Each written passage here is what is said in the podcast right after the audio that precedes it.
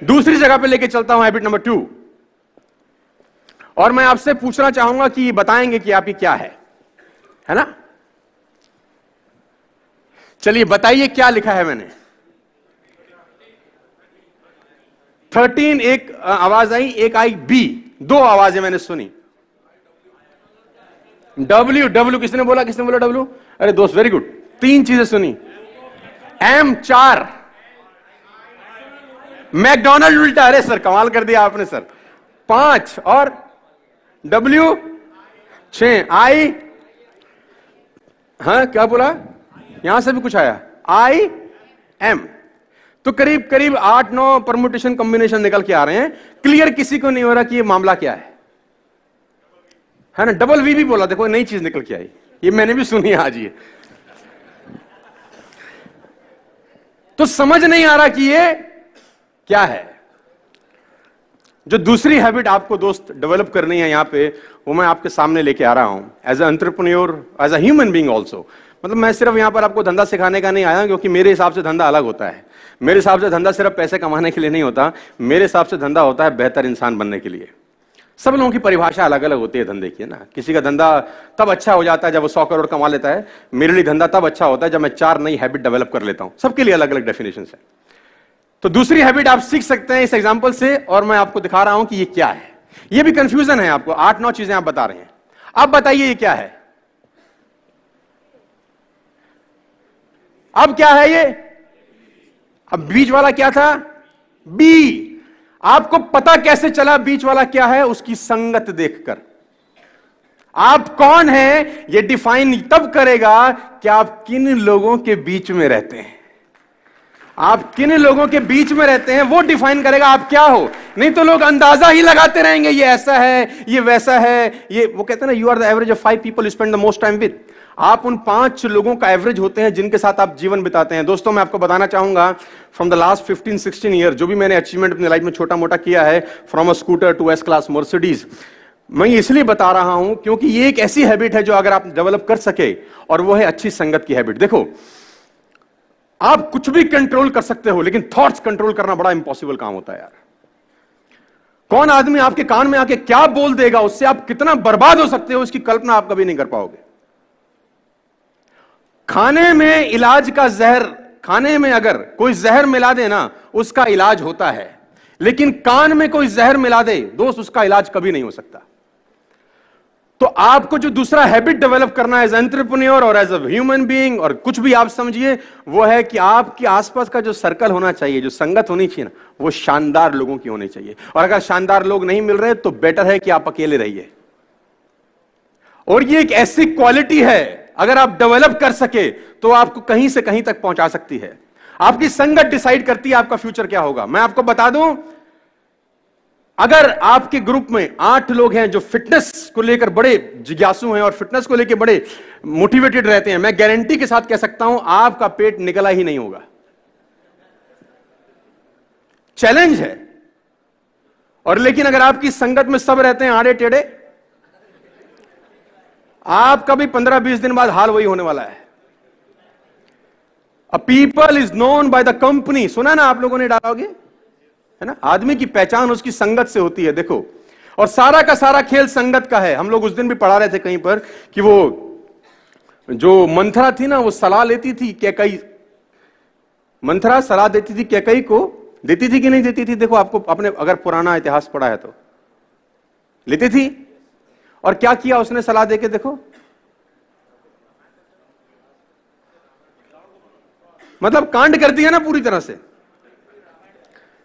हम आप इसको पॉजिटिव ले सकते हैं। आप तुम तो कह रहे हो रामायण बना दी, उसको देखो चौदह के लिए भेज दिया तुमने यार।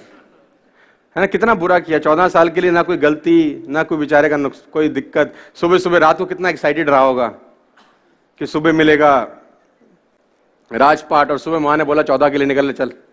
कोई राजपात नहीं है। और दिक्कत देखो, वो कहते हैं ना डेस्टिनी जब क्रूर हो जाती है तो कितनी क्रूर होती है। जब वो निकला चौदह साल के लिए तो चप्पल पहन के निकला, रास्ते में भरत ने वो भी उतरवा ली।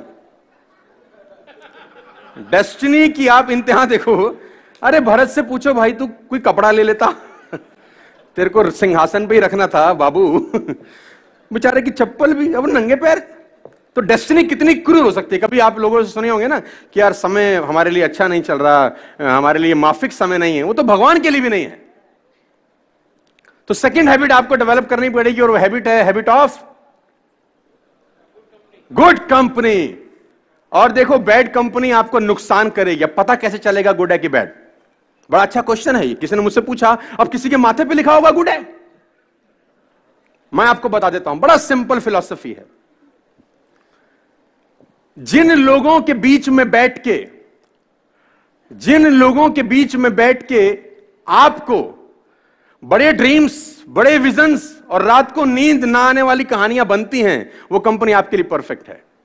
जिन लोगों के बीच में आप अनकंफर्टेबल रहते हैं, जिन लोगों के बीच में आप अनकंफर्टेबल रहते हैं, वो कंपनी आपके लिए परफेक्ट है। जिन लोगों के बीच में आप कंफर्टेबल हैं, वो कंपनी आपके लिए परफेक्ट नहीं है, क्योंकि आगे बढ़ने के लिए आपको अनकंफर्टेबल जोन में जाना ही होगा। उस जोन में कभी मत रहिए जहाँ आप कंफर्टेबल हैं, क्योंकि सफलता और कंफर्टेबिलिटी का आपस में कोई मिलान नहीं है। सफल वही व्यक्ति होगा जो ज़िंदगी में अनकंफर्टेबल रहा है। You are the average of five people you spend the most time with number one number two कभी भी अपनी लाइफ में अंदर आप अंतरप्रन्योर हैं, आप धंधा करेंगे, आपके कंपटीशन में भी बतेरे सारे लोग आएँगे। कभी भी एक बात गांठ बाँध लीजिए। किसी भी सफल आदमी की बुराई मत करना अपनी ज़िंदगी में। आप फेल हो जाएँगे सर मैं आपको अपना एक्सपीरियंस बता रहा हूँ फ्रॉम द लास्ट 15 16 इयर्स कभी भी सफल आदमी की बुराई मत करना, क्योंकि आप बुराई सफल आदमी की नहीं कर रहे होते, उसकी सफलता की कर रहे होते हैं। हेलो आप बुराई किसकी कर रहे होते हैं? सफलता की। और सफलता सुन रही होती कि मुझे बजा रहा है ये। सफलता बोल रही है, इसके पास जाने की ज़रूरत नहीं है भाई। कभी भी ज़िंदगी में किसी सफल आदमी की बुराई मत करिएगा। मैंने दो बातें आपसे अभी तक डिस्कस करी। Number one keep everyone along with you number two good company ये दो हैबिट्स आपको डेवलप करनी पड़ेगी। अगर आप तैयार है तो मैं तीसरी पे लेके जाता हूँ। अरे ज़ोर से बोलिए ना यार मतलब मतलब मैं देखो इतना दूर से आया हूँ यार, देखो पसीने भी निकल गया। और ऐसी फ़्लाइट इन्होंने बुक कराई है फाइव थर्टी मॉर्निंग ऐसा करता है कोई किसी के साथ? मतलब आपको पता है फाइव थर्टी मॉर्निंग का मतलब क्या होता है? सर फाइव थर्टी मॉर्निंग का मतलब ये होता है इंटरनेशनल एयरपोर्ट पे दो घंटा पहले आपको जाना है ना? तो आपको पहुँचना है साढ़े तीन बजे। और मेरे घर से एयरपोर्ट 40 किलोमीटर है है ना? तो it will take one hour sorry it take one hour to reach तो साढ़े तीन पहुँचना है तो कितने बजे निकलना पड़ेगा, सर? ढाई बजे। अच्छा ढाई बजे आप निकलेंगे कब? अगर आप पूजा पाठ करने वाले हैं तो एक घंटा आपको पहले भी चाहिए तो कितना बजे उठेंगे?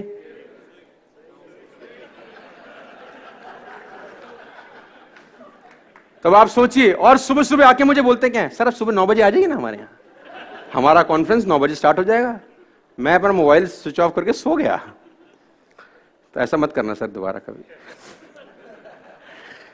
एक्चुअली मैं रात को सो सुबह जब जाना होता ना तो नींद नहीं आता यार वो।